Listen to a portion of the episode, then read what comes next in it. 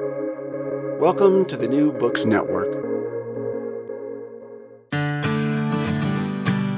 Hello and welcome to Madison's Notes, the official podcast of Princeton University's James Madison program in American Ideals and Institutions. I'm your host, Annika Nordquist. Today, I'm incredibly excited to introduce a member of Princeton's class of 1992, although you probably know him better as the Senator from Texas, Ted Cruz. Senator Cruz really needs no introduction. In addition to representing the 30 million residents of the state of Texas, he has authored dozens of legislative measures that have been signed into law. He graduated from Harvard Law School and became a clerk to Chief Justice William Rehnquist at Princeton, he studied under our director, Professor Robert P. George, and as a member of the American Whig Cliosophic Society, became one of the top debaters in the country. Today, we're here to talk about his new book, Unwoke How to Defeat Cultural Marxism in America, which is linked in the show notes. This is a really timely book, in part for us here at the Madison program, because we're doing a series on free speech. So, in this conversation, we're going to talk about the book, we're going to focus especially on free speech, and we're going to talk about Senator Cruz's time here at Princeton. So, with no further ado, I hope you enjoy. Senator Cruz, welcome to the show. It's such an honor to have you. Well, Annika, it's great to be with you. Thank you for having me. So I want to kick us off. I mean, first of all, uh, your book was so interesting. Uh, really enjoyed it. Um, but you know, there's a lot of buzz about this issue right now, especially where did wokeness come from?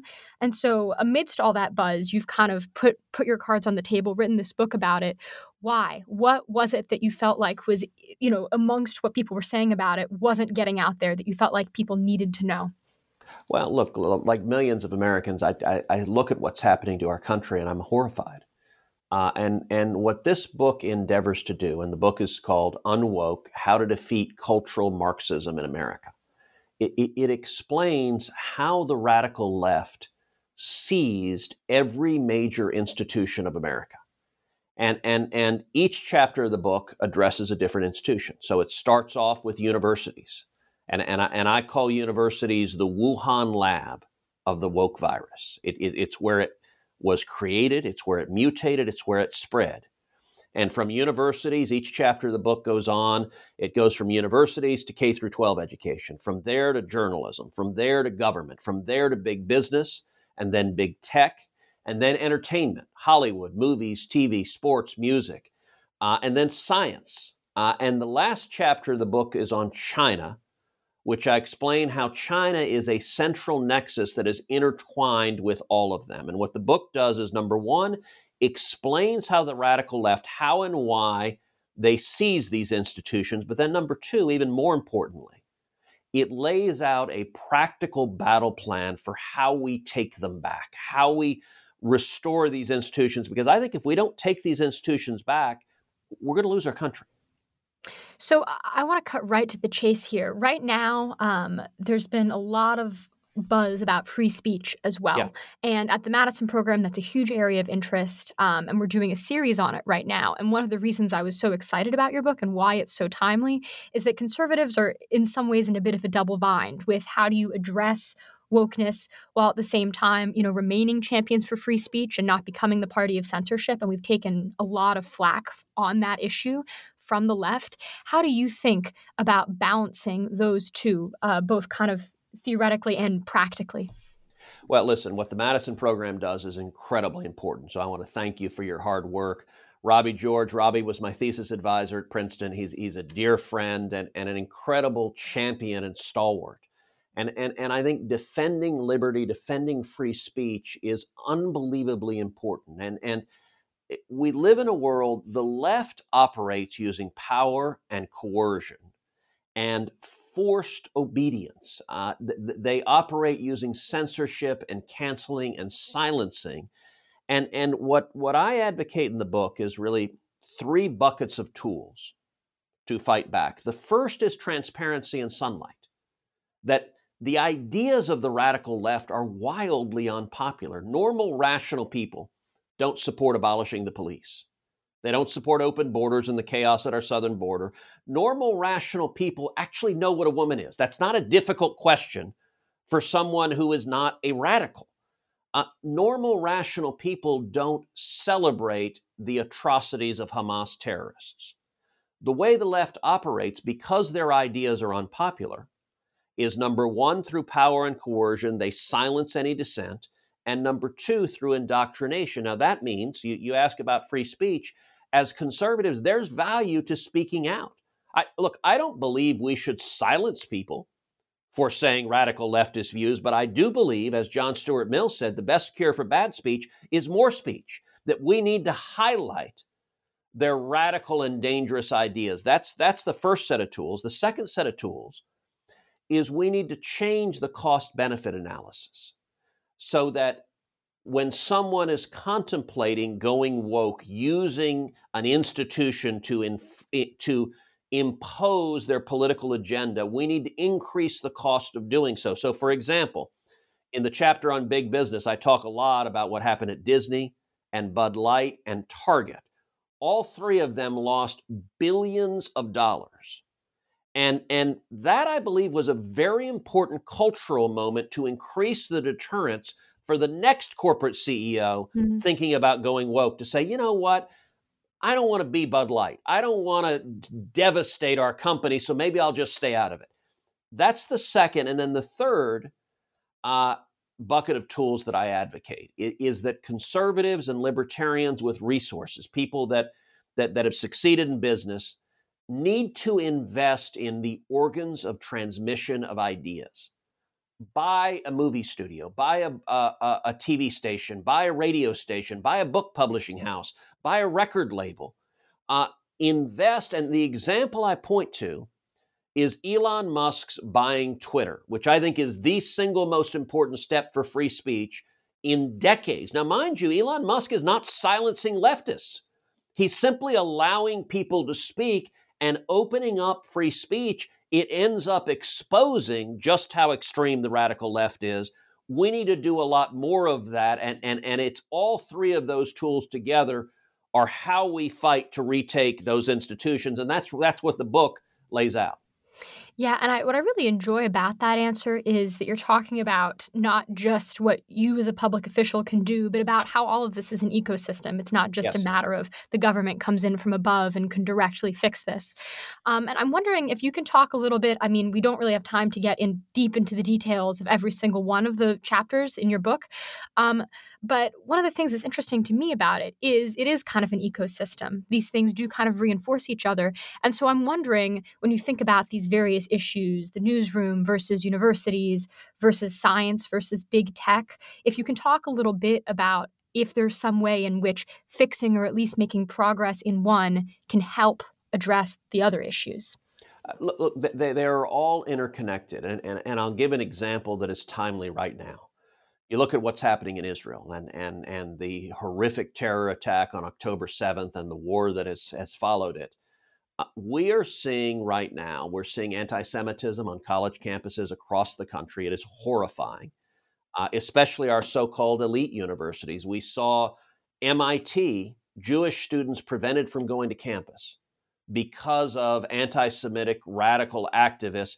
And then the university administration said that they would not uh, punish, they would not expel the, the, the anti Semitic protesters who were threatening other students. Why? Because they were there on student visas. And if they expelled them, they'd lose their student visa. So these are visitors to our country, and the university is terrified to stand up to them. We saw just this last week in California at USC. USC has banned a Jewish professor from coming to campus. Why? Because again, anti Semitic radical leftists threatened him. And instead of the university saying, we're going to protect our professor, they said, no, we're going to require you to teach your classes remotely because we're going to give in to the mob. And if you look at the intersection right now, number one, this is a manifestation of cultural Marxism.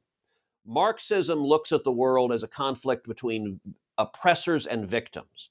Marx did it on a socioeconomic lens, but but cultural Marxism doesn't just break it down socioeconomically. It looks at race, that's where you get critical race theory. It looks at gender and sexual orientation, that's where you get queer theory. And for the radical left, they look at Israel and they have coded Jews as oppressors. They have coded Palestinians as victims. And accordingly, the cultural Marxist supports the violent revolution of the victims against the so called oppressors. And, and you, you were talking about the ecosystem, the intersection. We look mm. at, at something like TikTok, which is controlled by communist China, that is pushing pro Hamas propaganda to young people. A recent survey done 51% of young people ages 18 to 24 think the Hamas atrocities can be justified. That mm. is the fruit of this indoctrination, and that's why we've got to fight back on all of these arenas, and they're all interconnected. Yeah, and uh, you know it's it's so interesting that you kind of draw the direct line from what happens in universities and K through 12 education all the way to the foreign policy threat of China. And you gave some really powerful examples of your book how even a small thing like whether or not to rename something, which is something that both um, you know the Chinese get upset about and people on college campuses get upset about, um, can make such a huge difference. Can you talk a little bit about that? Well, look, truth is a powerful antidote and it's an mm-hmm. antidote to lies and and communism communism is fragile you know i i open the book by by telling my family story telling my father's story how as a teenager in cuba he he fought in the communist revolution and he mm. fought mm-hmm. alongside fidel castro and my dad as a teenager was imprisoned in cuba he was tortured in cuba and he fled and came to america seeking freedom. And and that he he in particular if you look at communist regimes if you look at marxist they don't want sunlight. They're terrified of of sunlight. And and and that's something i describe in the book how when you simply expose what they're doing most people recoil mm. And and it's why they have to rely on force and coercion instead and and so look i, I want to encourage your listeners uh, to to go online, go on to Amazon or Barnes and Noble or Books a Million, wherever you get your books. Go buy a copy of the book Unwoke: How to Defeat Cultural Marxism in America. But but let me encourage you. Actually, Christmas season is coming up. The book, I think, uh, makes a great Christmas gift. And and and so buy more than one. Buy buy a copy for your mom. Buy a copy for your best friend. Buy a copy for your crazy left wing neighbor uh, to try to knock some sense into them, or even better, buy a copy for your kids or your grandkids. Because this book is designed, it's fun, it's readable, it has stories, it's interesting, but it's designed to be useful, to, to, to equip you to fight back against this wokeness that is doing so much damage and to give you practical steps you can do in your life to fight back. Absolutely. Um, and the link to the book will be in the show notes. Um, so, last question, as is traditional uh, for guests on the show who are Princeton alumni, uh, do you have a favorite memory from your time at Princeton or a greatest lesson learned from your time here? So I have lots of wonderful me- memories from Princeton. I, I had an incredible time. I was class of 92 and I actually tell a lot of the stories in the book about, about being at Princeton. When I went to Princeton, it was a world I didn't know. No one in my family had ever gone to an Ivy League school. Uh, I didn't come from money. My, my dad was an immigrant from Cuba. My mom was from a working class family. She was the first in her family ever to go to college. And, and there are lots of stories I tell, but, but what one I would say is my favorite that I do tell in the book is, is I was very active in debate. I was very active in Whig Clio. Um, and, and my best friend uh, was a guy named David Panton. He was my roommate at Princeton, and we were debate partners. And David is Jamaican, and, and he's from Jamaica. He loves Jamaica. And, and I describe a debate tournament. We usually debated with each other, but there was one tournament where he and I split up, and, and it was what was called a hybrid tournament. So you paired up with someone from a different school.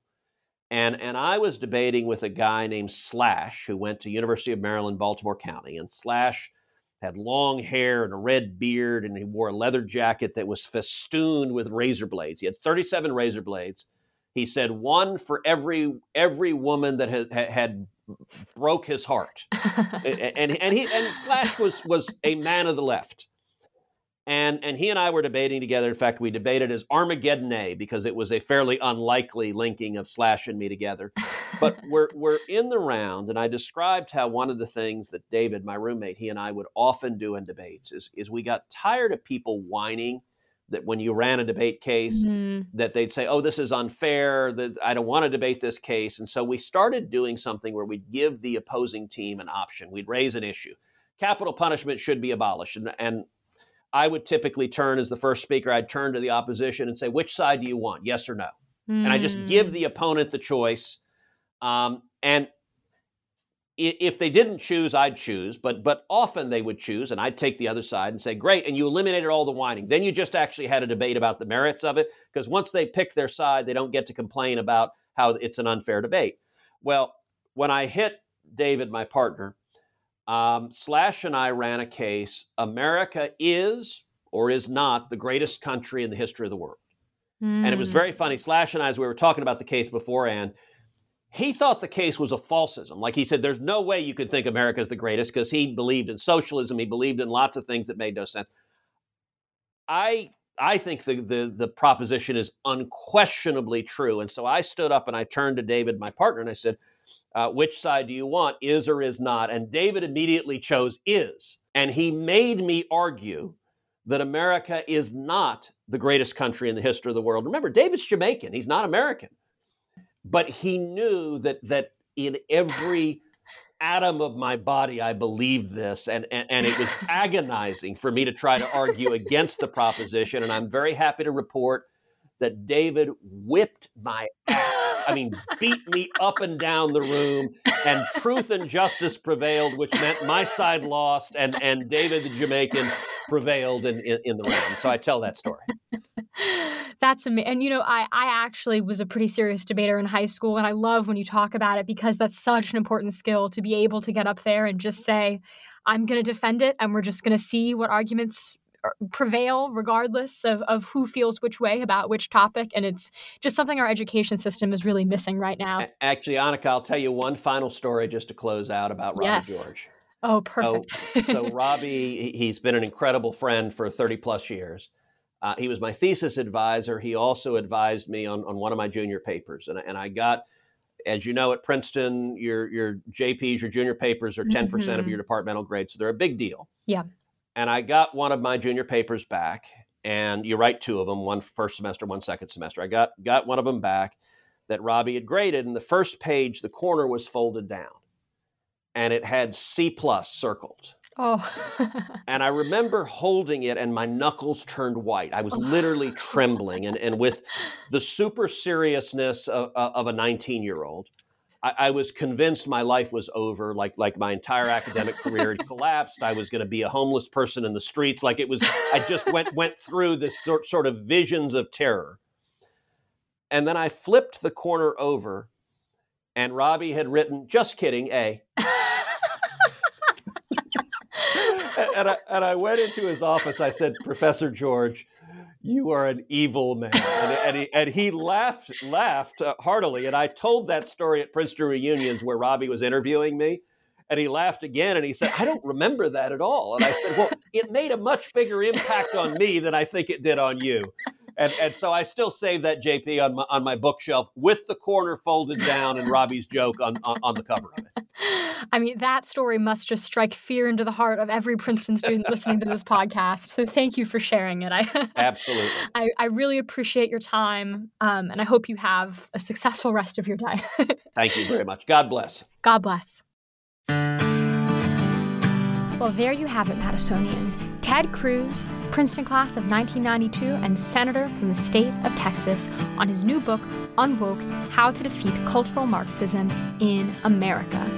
I really hope you enjoyed this conversation. The book is in the show notes, as is Senator Cruz's podcast, if you want to listen in on him as well. If you enjoyed this podcast, you can find out more about the Madison program and what we do on Princeton's campus at jmp.princeton.edu. There, you can sign up for our mailing list and see not only all of our upcoming events, but also recordings of all the wonderful events that we've had in the past. You can also get updates on us via social media. We're on Twitter at Madison Program, as well as on Instagram and Facebook. Finally, you can go ahead and follow this podcast on Spotify, Apple Podcasts, any major platform. Please do leave us ratings and reviews. We really appreciate them. Let us know how we're doing. And I hope you have a wonderful weekend and a happy start to the holiday season. See you next time here on Madison's Notes.